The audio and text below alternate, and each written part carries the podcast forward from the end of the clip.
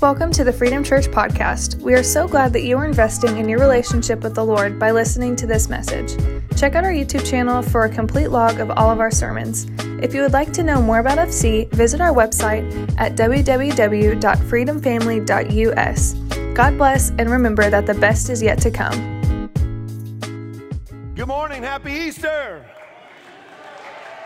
Welcome to those of you that are in person. Give some love to those who may be watching online from everywhere. Give them some love. Would you do that?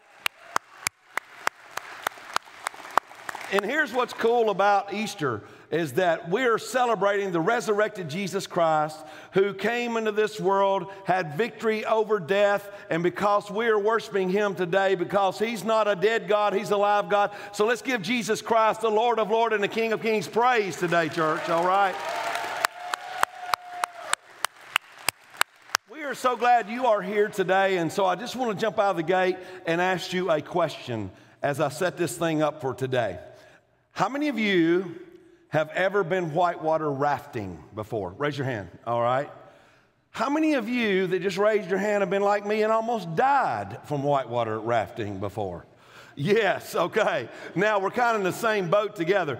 You know, our men, the men of our church has went on a men's retreat for probably a decade now, and for many of those years, we would go down and camp a couple of days down at the Ocoee area, and we would go to uh, on the Ocoee, and, and for years we'd done the lower part, which is for sissies, about two hours. And some of you thinking, that's where I almost died. Don't call me a sissy. But no, it's not as bad in the lower part. If you really want to get really into the more big rapids and dangerous like rapids, you go to the upper part, which takes you about four hours to four and a half to do it. That's where actually it's the 1984 Olympics was held there. And so, man, for years, we, if you get if you get me and, and, just like six guys, and you get a good guide, and you're in sequence with one another, you have no trouble going through the Olympic part.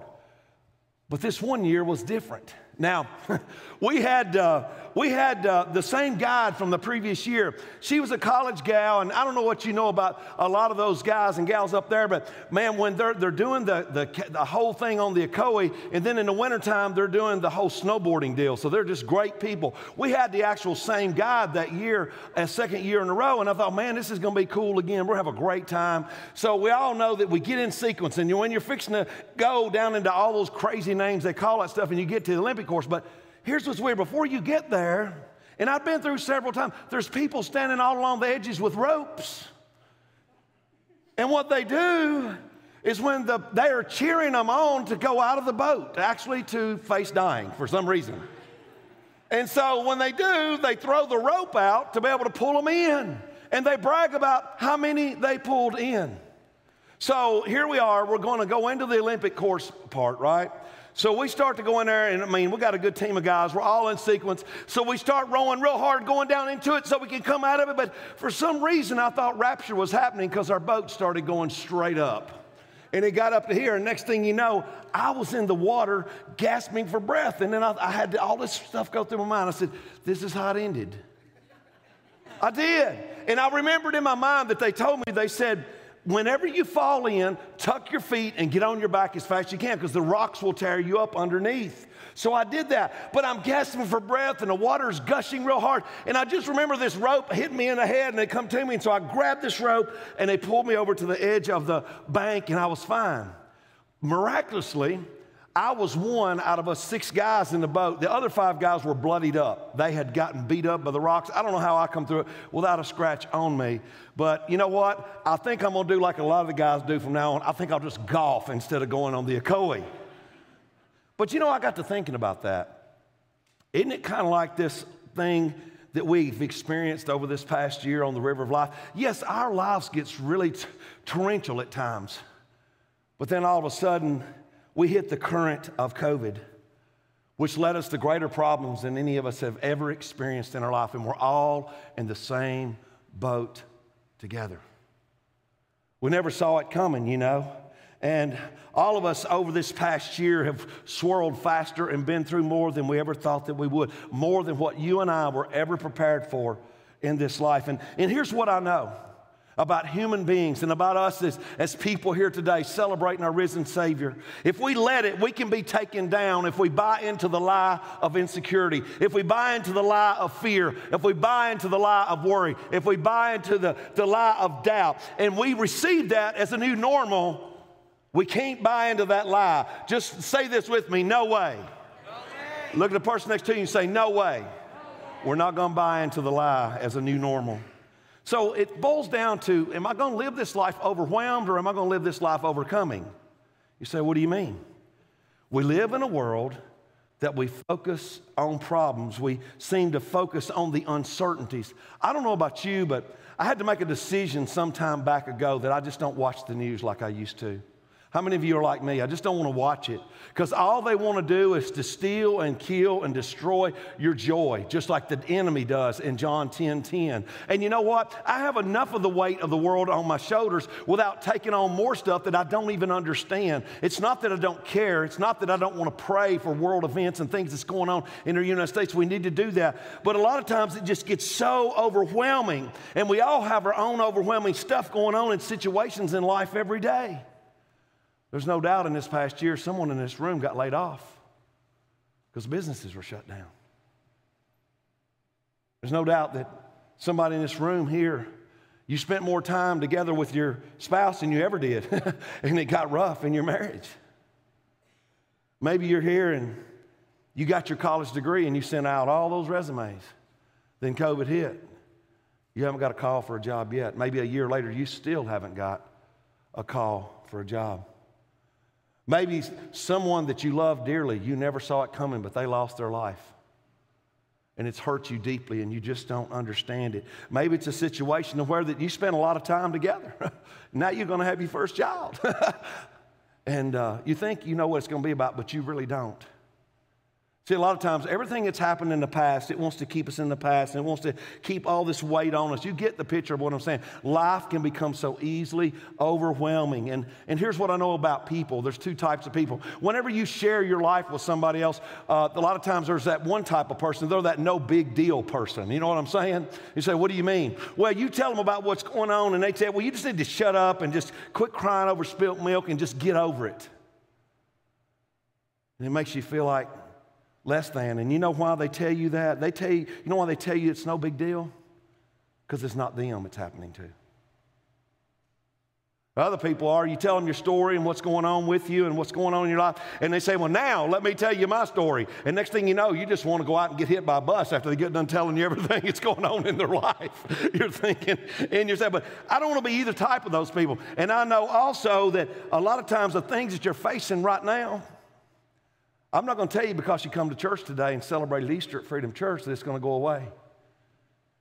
If you had an eviction notice this past week, there's a good chance when you get home, the eviction notice is still going to be standing. If you had a stack of unpaid bills on your desk and or on your table, kitchen table, and there's a good chance those unpaid bills are still going to be there when you get home. If you're in school here and you're getting bullied. At school, there's a good chance it's still going to be happening. The situation where you have a kid, an unruly teenager, and, and things aren't going good in your relationship with them, there's a good chance that that will still be taking place. But here's what I will say to you Are you willing to settle for being overwhelmed by the circumstances that's robbing you of your joy? Or do you want to be an overcomer? If you want to be an overcomer, would you just lift your hand and say, I want to be an overcomer. I don't want to be overwhelmed by all this stuff that we face in life. Here's what I know about life, and I, I deal with it personally. What gets our attention ultimately determines our direction. They threw me a lifeline that day, and I will tell you, that saved my life in that river because that lifeline got my attention. Today, there's a true lifeline. His name is Jesus. And I hope and pray if he's not your king and he's not your Lord, that you make him your king and your Lord before you leave today. Because I'm telling you, life can get so overwhelming and you can be an overcomer. And I'm not saying that it's about this mind thing, to where that if I don't think about bad circumstances, that they're going to go away. What I'm asking you to do and to focus on not the circumstances, but you focus on Christ. Not focus on the situation of things you're going through, but focus on the Savior named Jesus. Then everything changes. Look at Hebrews, what it says in chapter 12 in the New Testament in verse 2. It says, We do this by keeping our eyes on who? What's his name?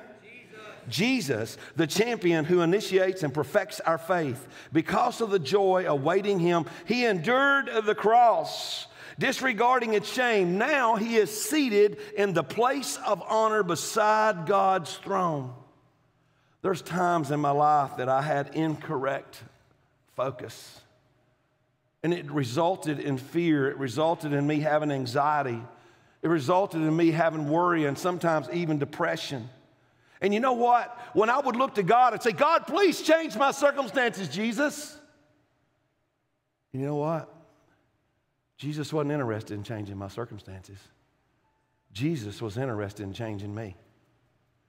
And that's what he wants to do for each of us in our lives. He'll do the same for you so that you can experience the life that he intended for you to have, that he planned for you before you breathe your first breath or your heartbeat for the first time.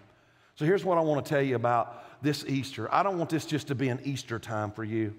I want you to mark a line in the sand of what's going to take place. And if you don't have a church family, I'm going to talk about this series of overwhelmed over the coming weeks.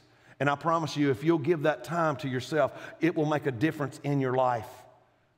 I know it has for me because I want to be an overcomer. I, how do we deal with these things being overwhelmed? Next week, I'm going to talk about stress. How many of you here have stress? Everybody should raise their hand. Everybody has stress in their life, everybody has anxiety. I'm going to talk about it next week.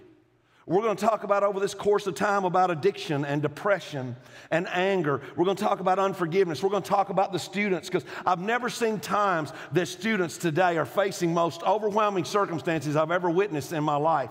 And if you've got students, man, you need to be here. And here's what I'm going to tell you I'm not going to give you false promises. I'm not going to tell you that we're going to have a great time and we're going to eat all kinds of candy and, and, and talk about unicorns and all that kind of stuff. No, no, no. I'm not talking about that. What I am going to tell you is it's not going to always go away, but what I'm going to tell you is, is how that God's going to get you through, no matter what you're facing in your life. So, today, with that being said, I want to share a few things with you about overcoming is really about understanding. And the first thing you have to understand in your life is that God is great. Now, how many of you prayed the prayer, God is great, God is good, let us thank Him for the, the eggs? Or whatever it is, right? You know what I'm saying? But we do. But when you pray that prayer, and even you even, may have even grew up praying that prayer. When you did and you prayed that prayer, I want you to understand something. It's one thing to say the prayer, it's another one to believe that God truly is great. And the temptation is, is that when we're feeling overwhelmed in life, what do we do? We focus on the problems, we focus on the situations. And to understand God's greatness, you've got to understand God's character that He is a great God. There's a guy in the Bible that I've been studying in the scriptures, and I've read multiple things about him, and I've been looking at different things for quite some time. His name is Daniel. Daniel was a guy in the Bible that, that went through some overwhelming circumstances and how he became victorious through those circumstances in the midst of them. Too many times we focus on the problem, we don't focus on what God can do with us in those problems. Instead of Daniel, instead of him being a person that's a victim, he became victorious. Let me give you a little bit background about Daniel. In 605 BC, Babylon invaded, invaded Israel.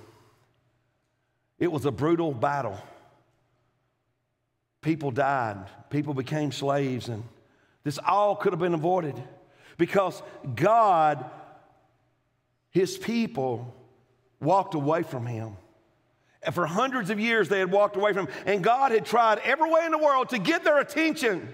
Prophet after prophet after prophet came and was trying to get them to get on the right path with God, but they refused to listen.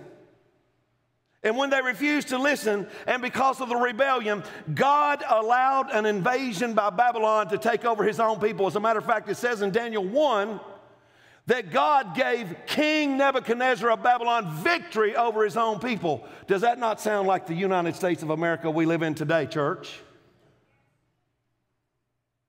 So, with that being said, and thinking about Daniel, I want us to take a look at his life for a few moments of time. And I think we'll learn something that will be so beneficial when you're in an overwhelming situations of life. I pick up in verse 3 of Daniel 1. It says, Then the king ordered Ashpenaz, his chief of staff, to bring to the palace some of the young men of Judah's royal family and other noble families who have been brought to Babylon as captives. Select only strong, healthy, and good looking young men, he said, and make sure they are well versed in every branch of learning and are gifted with knowledge and good judgment and are suited to serve in the royal palace. Train these young men in language and literature of Babylon. The king assigned them a daily ration of food and wine from his own kitchens. They were to be trained for three years and then they would enter the royal service. Daniel, Hananiah, Mishael, and Azariah were four of the young men chosen, all from the tribe of Judah. The chief staff renamed them with these Babylonian names. Daniel was called Belshazzar, Hananiah was called Shadrach, Mishael was called Meshach, and Azariah was called Abednego. Now, let me ask you a question when I read this story here. How many of you are familiar with hearing about Daniel and the lion's den from Sunday school or something? Or you've heard of Shadrach, Meshach, and Abednego and when they were thrown into a fire. Remember that? Well, these are great Sunday school stories, but there's a whole lot of things that our Sunday school teachers didn't teach us. When it come to Babylon and when they took over, they killed a lot of people and they left the poor people to tend the land there. Then they took the best and the brightest with them and killed the rest of the people. Could you imagine Daniel going from royalty to slavery? Could you imagine Daniel here watching his friends die, watching his family die, watching the very things that he once was go by the wayside, forcing him to have a new language, forcing him to wear a new wardrobe, forcing him into a new identity? Totally overwhelming circumstances I could never imagine. And, and here, I will tell you, I'm not trying to minimize anything you may be going through in your life because Daniel's situation most likely was probably worse. But what I'm trying to get you to understand is, is to focus on how Daniel responded to his circumstances. Daniel's victory was because he was relentless with these overwhelming circumstances that he believed in the power of a great God. And that's what we've got to do is to believe in the power of a great God. You've got to refuse to allow the circumstances in your life overwhelm you. Here, Daniel, he refused to let them buck his beliefs, and Babylon was trying to make him a slave. They were trying to brainwash him. Let me ask you a question Do you ever see your circumstances attempting to enslave you? So what do you mean? Well, that's what ends up happening a lot of times we become a slave of our circumstances. However, when we see near the beginning of this story of Daniel that everything kind of changes, it says in verse 8, but Daniel was determined not to defile himself by eating the food and wine given to them by the king. He asked the chief of staff for permission not to eat these unacceptable foods. You're probably thinking, well, he just did the Daniel diet, vegetables and water. You know, that's what, that's what, no, it's a lot deeper than that. It's a lot deeper than that. When you begin to dig into this, you, you would think it, well, I see that. Why don't he just have the Merlot and the filet, okay? Why don't he just do that? Sounds like a good meal, right? But it's, it's much deeper than that. Basically, why did he not want to dive into these foods? Because in Babylon, it was polytheistic gods. It means they had multiple false gods. And what they would do when the food came out of the king's kitchen, they would put the food in front of these, uh, all of these different gods. And when it came out from the king's court at that moment and you ate the food, you were publicly saying, I am a worshiper of the gods of Babylon. And for Daniel, this is where he drew the line and he refused to be able to cross the line. He basically was saying, You can come in and invade my country. You can kill my friends and family. You can march me across a couple of deserts and you can change my name and you can give me a new language and you can force me into this life. But I will not acknowledge and I will not worship your false gods because my God is greater than any circumstances I'm ever going to go through. That's what he's saying here. Like Daniel, for us to be overcomers in our overwhelming situations, we've got to understand that God will always be greater than any circumstance that you ever go through in your life. Overcoming is understanding that. I'll tell you something else. Overcoming is understanding that God is bigger. Say that with me God is bigger. Now, think with me for a moment. How many of you have ever at Easter, at some point in time in your life, you got an Easter basket and it had little bitty chickens in it, Here, little live chickens. How many of you ever got Easter basket and they gave you little bitty live chickens? Yeah, yeah, yeah, yeah. Well, what happens to little bitty chickens about this big? What happens to them? They grow up to be big chickens, right? Well, my cousin, when I was about eight years old, he got an Easter basket that had all of these little chickens in it. And a few months later, I went down to his house. All these little chickens grew up to be big chickens. And I get out of the car with my family and I walk around. This is a true story. I'm still in counseling today for this. But anyway, I walk around to the back of the house and here's this big rooster. And this rooster looked at me, and I'm telling you, he didn't know Jesus. He was lost because he had a demon in him. I'm not kidding y'all. And what did he do? The rooster started chasing me, and I'm eight years old, and I run like a girl, screaming and crying like a baby, while the rest of my family laughed at me. And you know, at any point in time, I was way bigger than what the rooster was. And I could have turned around and I could have kicked him in the name of Jesus and sent him to a crock pot. But I didn't. You know, I, I made friends with the chicken later. Here's a picture, you know. No, no that's, my, that's my big sister. No, I'm kidding. I don't even have a sister. but here's the point. Here's the point. Man, I was so much bigger than that rooster, but I was running from that rooster, which was crazy. And people who know Jesus today, they run from things they have power over. That's what we end up doing. And in Christ, we have authority. In Christ, we have the ability to overcome anything the world throws at us, including COVID. Not because of who we are, but who is in us when we become a Christian and a Christ follower. And we live through the power and the leadership of the Holy Spirit of God. That's what we can do because God is bigger. 1 John chapter 4 and verse 4. But you belong to God, my dear children. You've already won victory over that chicken or people or whoever because the spirit who lives in you is greater than the spirit who lives in the world. Why in the world would I, or why in the world would you run from something we have power over? The reality is, is that God is greater than any chicken that's chasing you in this life. Now, back to the story of Daniel here there's two significant words that I went over very briefly and just reading it that I want to park on just for a moment. It says once again in verse 8 of Daniel 1, but Daniel, say that with me. But Daniel was determined not to defile himself by eating the food and wine given to them by the king. He asked the chief of staff for permission not to eat these unacceptable foods. His captors changed his name to a Babylonian name, Belshazzar. And to change his name in this culture was to change his identity. See, Daniel's name actually means God is my judge. Belshazzar means Baal saves or Baal will save my life.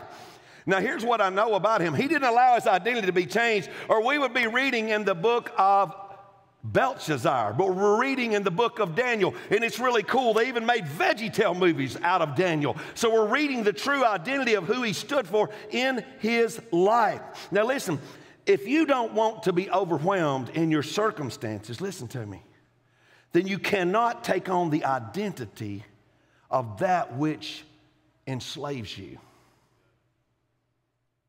I've been a pastor for a quarter of a century or more. And I've had people come to me and they tell me they were following Christ or they were a Christian. And they'd say, But I'm an addict, Pastor. I say, Wait a minute. I thought you just said that you were a Christ follower, that you're born again, that, that, that you know Jesus. And uh, I'm not saying that when you become a Christ follower that things go away. You may struggle with something now. You may struggle with some kind of addiction. You may struggle with alcoholism. You may struggle with depression. You may, you may struggle with insecurity issues, but that's not what defines you in your life. But if you continue to identify yourself by your circumstances rather than identify yourself by Jesus, then you'll remain a prisoner of your circumstances for the rest of your life. Listen to me very closely. We need to stop identifying ourselves by the things that are slaving us, and we need to start identifying ourselves by the Savior who saved us in the name of Jesus, His name. That's what we've got to do, church. That's what we do. 2 Corinthians chapter 5 verse 17 says when someone becomes a Christian, he becomes what? What's those next two words? Say it out loud. Brand new. Say it out loud again. Brand new. They're a brand new person inside. He is the same, he is not the same anymore. A new life. Say, new life, new life. has begun. See, God promises to give us strength. God promises to give us power to be able to overcome. And God is bigger than anything that you're facing right now. So stop running from anything that's running after you and step into the power of Almighty God because God is bigger. Well, He's great. We know that. God is bigger, but also God is able. You've got to grasp that for the times that we're living in. So let me ask this question. How many in here across this auditorium, or you're watching online, I want to ask the people that's in the crowd here, how many of you in here own a four wheel drive truck? Raise your hand. All right, now hold your hand up real high. I know you're proud of it. Also, these are the people that are packing a gun right now. Don't do anything stupid, okay? I will tell you. But here's what's so cool about here in the South. We like to prove, and I got a four wheel drive too, we like to prove how powerful and how able our four wheel drive is. And what's really cool, when it snows here in the South, and we got blistered here a while back, man, if you're out there, let me let you in on something. If you get stuck, don't call a tow truck for 100 or $150. Nothing against your tow truck company. But if you'll just sit, as long as your car's running and stay warm, I promise you, one of these people in a four wheel drive, they're going to come by and they're going to show you how powerful their four wheel drive is because they've got a 50 pound log chain in it. They've got food in it. They got flare guns. They probably got rescue dogs and everything else. And they're going to pull you out of the ditch and they're going to show you that and they're going to say, You're welcome, sir. You're welcome, ma'am. Because that's what they do. Because they like to show and brag how great the power is and what their truck can do. Well, you know, I equate that to thinking about our great God. Our great God is so powerful and He's so able. And what if Jesus' followers believed in the power of what God can do, like these Tennessee rednecks believes in the power of their four-wheel drive? Think about that for a moment. That would be amazing. Now, when you think about Daniel in this story, I don't think Daniel had a four wheel drive truck. He may have had a four legged camel, but whatever it was, he didn't really have a lot to get him out of a tough spot. But what it was, he had an amazing grasp on the power of Almighty God to be able to pull him through some of the most overwhelming circumstances that human, any human being would ever go through in their life. Look at verse 9 in Daniel 1. It says, Now God, say now God. Now God had given the chief of staff both respect and affection for Daniel. See, these two words are very important now, God. You know why? Because God is a right now God. And you know what? God is working in your circumstances right as we speak, no matter how you're feeling, no matter what's going on. God is working in your favor right now and on your behalf. Now, a lot of people, when they think about God, they think, well, he's that back then God. You know, I've heard about what God did back then. I heard that, Moses uh, parted the Red Sea through the power of God and, and was able to walk through on dry ground. Or I, or I heard that that's one time there was a bunch of bones in a desert in Ezekiel 37 and he turned them into an army of, of, of the living. Or I heard about how that Jesus took a little boy's McDonald's lunch and he fed thousands of people by multiplying it. I believe that miracles go on. I just don't believe that the miracles goes on today. People think that way. And then people think in this manner they think that it's an only when God. In other words, it's only when I try to do religious stuff. It's only when I try to maybe go to church or I try to pray or it's only when I try to do certain things for Him and I try for God. And the problem is with that, when you're doing stuff like that, it's religion. It's done on the cross, that's a relationship. And when you're just trying to do religious stuff, if you don't end up getting the miracle or you don't end up getting the rescue that God wants to give you in your life, you end up getting discouraged, you end up getting depressed, and you end up being bitter toward God God because it didn't happen the way you wanted it to. God doesn't operate like that. God is a right now God, and He's right now working for you no matter what you're going through, and He's working for your good. Romans 8 and 28, Paul said this to the Romans, which is applicable to us. He says, And we know that God causes everything, say everything, everything. to work together for the good of those who love God and are called according to his purpose for them. Listen, when you start believing this about God, it's not going to necessarily be easy, but people, even in your life, they're going to work against you and say it's just not going to work out the way you think it is. And there'll even be people in your life that's going to try to convince you otherwise of what God is doing in your life. That's what happened to Daniel in his direct report. Listen to what he responded to Daniel when he didn't want to eat the food. He says, I'm afraid of my Lord the king, who has ordered that you eat this food and wine. If you become pale and thin compared to the other youths your age, I'm afraid the king will have me beheaded. See, anytime that you make your, your mind that God is able, the world is going to put pressure on you to compromise. Did you get that? People in this world, they just want to make you compromise. And, and maybe you're here and you're single, or you're single again. And you've been trying to have a high standard about who you're going to do life with and who you're going to marry and, and maybe have children. And, but yet, it's not happening as fast as you want it to. And you're thinking you'll help God out a little bit. Next thing you know, you have found yourself dating someone and you already know they're not the right one for you. Or maybe it's a situation where you're married and you gave, you gave a last ditch effort to come to Easter and you're just holding on in your marriage by threads. You met somebody at work and they seem to understand you better than your spouse does. Matter of fact, when you talk to them, they make you feel better about yourself and about your situation. And you've got in the back of your mind, maybe I have married the wrong person. Maybe I just need to trade them in and go with this one. Compromise. Whatever the situation is in your life, compromise will take you down a road that will not be healthy. Whatever the situation is, we all face the temptation to compromise, and we will not be able to overcome if we're flirting with something to compromise the way that God and the direction He wants to take you. Here's what Daniel did Daniel made up his mind with this food issue. He wasn't going to budge, and that he wasn't going to just follow God when the time is convenient. He was following God when the pressure was on. Why was that? Listen to me closely. Because God, he knew that God could accomplish more through his conviction than what he could through his compromise. And I hope you get that today.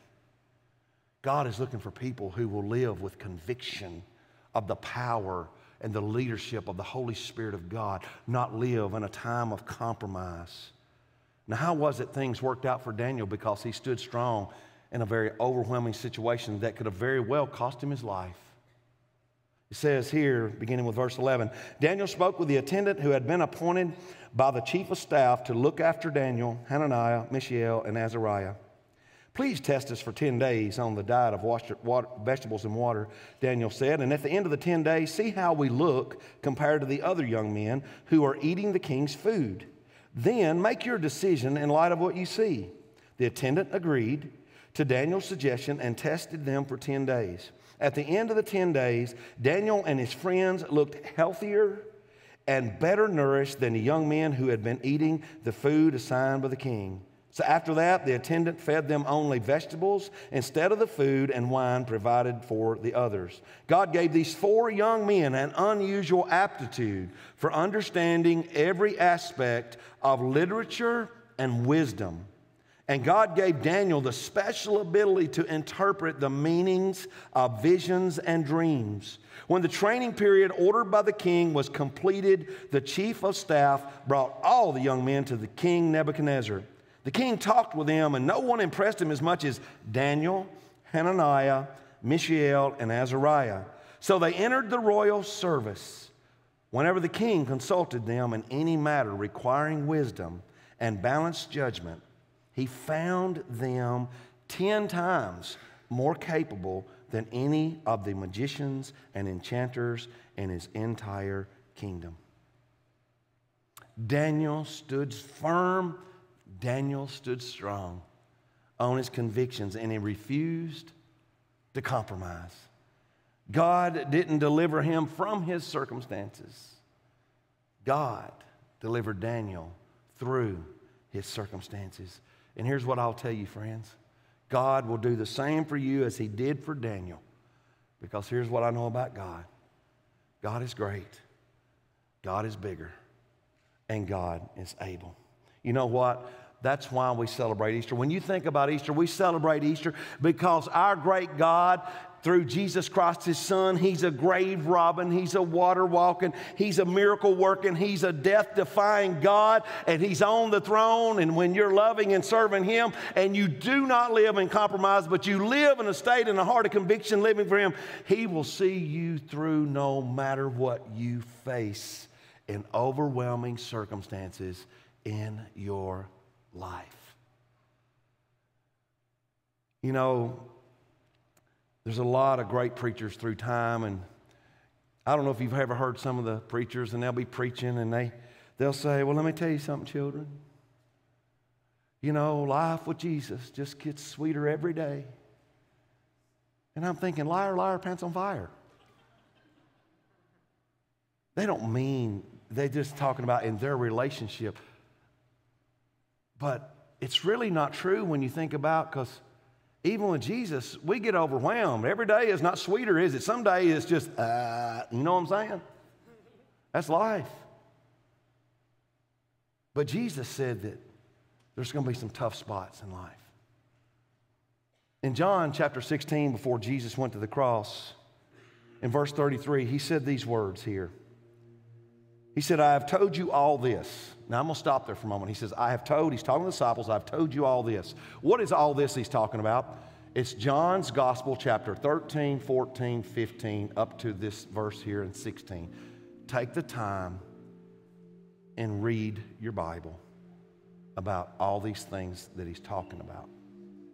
So he said, I have told you all this so that you may have peace in me. Man, wouldn't it be amazing if this verse ended right here? How many of you here want peace in your life? Raise your hand. Yeah, we all want peace. But here's what I'll tell you, friend you got to make peace with God before you can have the peace of God. But here's where it gets tough. It's, he goes on to say, here on earth, you will have many trials and sorrows. Now, if Jesus had stopped here at this moment, we would be people without hope. We would be people that did not have any hope whatsoever. But he goes on to say this But take heart because I have overcome the world. Then they took Jesus out. They beat him beyond recognition. They put him through six different trials. And then they put him on a cross that his own heavenly father grew the tree out of the ground. And he died. They took his body down off of the tree, off of the cross, and they put it in a borrowed tomb. And you know, I've been privileged to go to Israel three different times. And when you go to Israel, there's always these God moments that you have. And when you read the scriptures from then on, they come alive to you because you've been there and you've walked there. And there was a lot of God moments I had. But the greatest God moment for me is when we went and had communion at the garden tomb. And here's a picture of the garden tomb. I walked in that tomb hewn out of solid rock. And you know what I found in there? Nothing. Because Jesus wasn't there. And Jesus told him before he went to the cross, He said, I have overcome the world. And the very power that brought Jesus back to life out of that tomb and brought him out of there is the very power that I today am able to be able to relinquish in and to be able to relish in and to be able to have in my heart life because Jesus is in here because He's an everywhere at one time God and He can be in your heart and life too to help you get through this tough thing on this dirt ball we call earth probably one of the most overwhelming times I ever had in my life. I was 18 years old. I grew up in the church, but I turned my back on God. And I found myself for days in Sumner County Jail, stressed, anxiety, depressed, enslaved, ashamed of reproaching my family's name, even thoughts of wanting to end it all.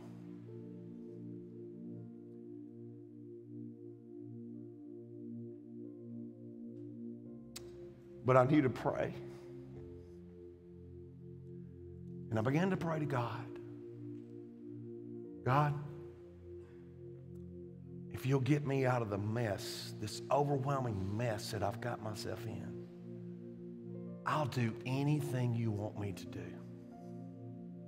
And I said, second to that, God, if you'll send me a good woman that I can get married to and I can raise a family, I'll serve them, I'll love them, I'll raise them in your ways. Please, God, get me out of the mess I've got myself into. You know what? I look back all these years later, and God gave me a beautiful wife, gave me three beautiful daughters, three awesome son in laws, and I've got my seventh grandbaby on the way. And they all love Jesus.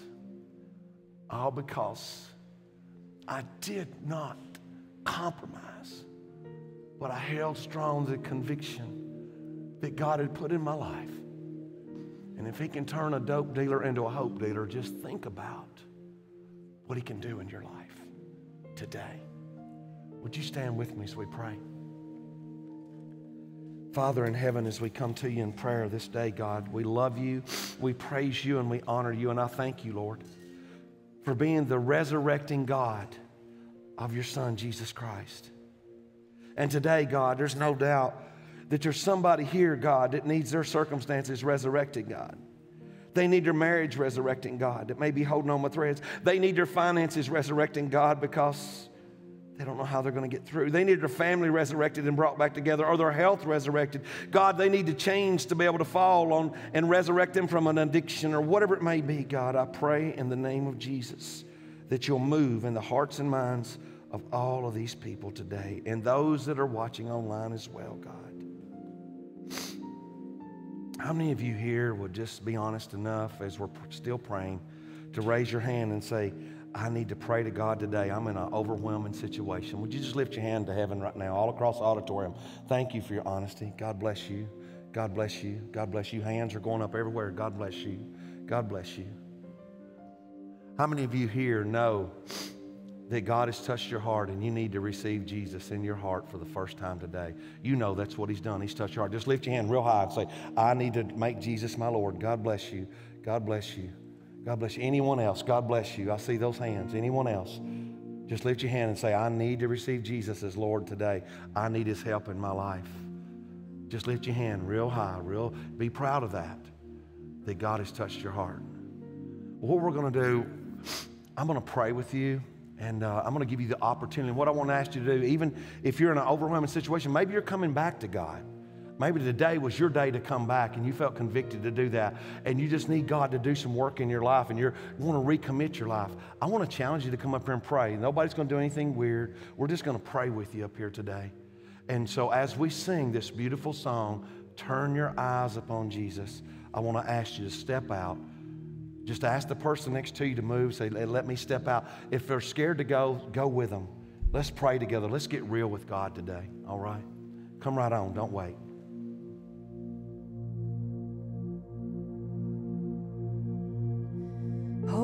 Oh,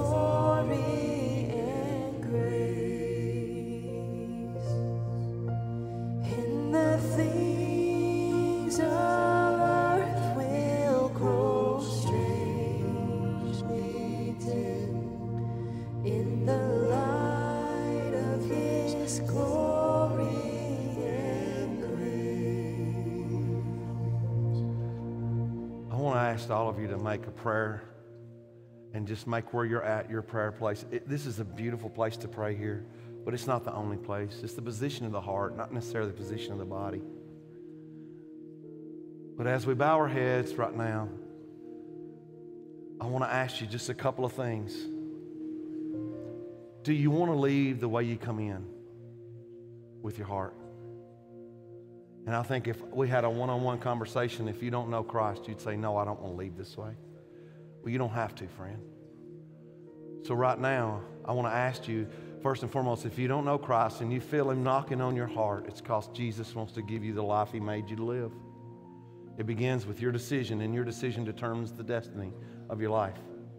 So, right now, as Christians, be praying for these that want to receive the Lord.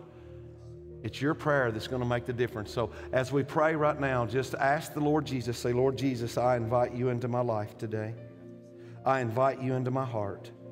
I want to make you the Lord of my life. Just tell him, say, Lord Jesus, I believe in you, that you lived and that you died for me, and you resurrected so I could have life now and forever. Just tell him, say, Lord Jesus, I asked you to forgive me of my sins. I confess them to you. I asked you, Lord, to save me. My life today is yours. If you prayed that and you meant that as we continue to pray and to receive the Lord and He gives you the peace that I talked about, would you just lift your hand real high? Just look, just lift your hand real high and say, I prayed to receive Jesus today. Give him glory. Just lift your hand all over the auditorium. All right, all right.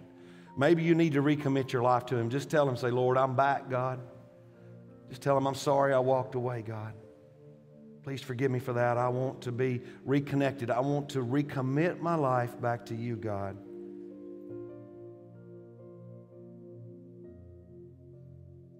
Thank you, God, for what you're doing in the hearts of people today. Give victory to the souls of people today, Lord.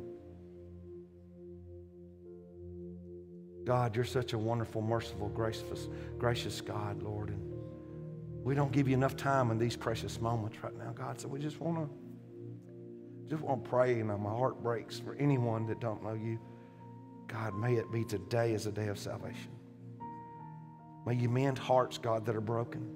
May you help people in their relationships and their finances, God. May you help them, God, in their businesses and their jobs. May you show them that you love them beyond what they could ever love themselves. And today's a new day. And we praise you and we lift you up. In the name of Jesus, we pray. And all people say, Amen. Amen. Amen. Let's give God praise, church. All right. Happy Easter. We are so glad that you decided to join us online for Easter this weekend. Now, there are a couple things we just want to talk to you about. If your life was changed by this sermon, um, if you have decided to give your life to Christ, or you want to take any kind of next step, we want to know that.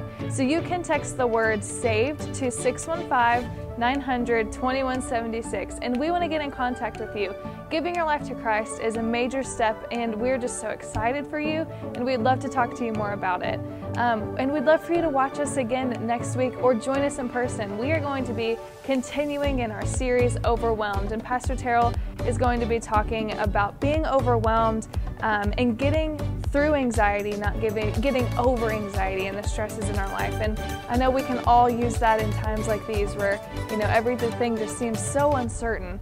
Um, but with the power of God, that we can get through it. And He's going to touch on that next week. Um, we are so glad you decided to join us. If you would like to keep in touch with us, you can text the word freedom to 615 900 2176, and we'll keep you updated on all things Freedom Church. And you can also follow us on social media um, at Freedom Church TN. We hope you have a wonderful Easter weekend, and we'll see you next time.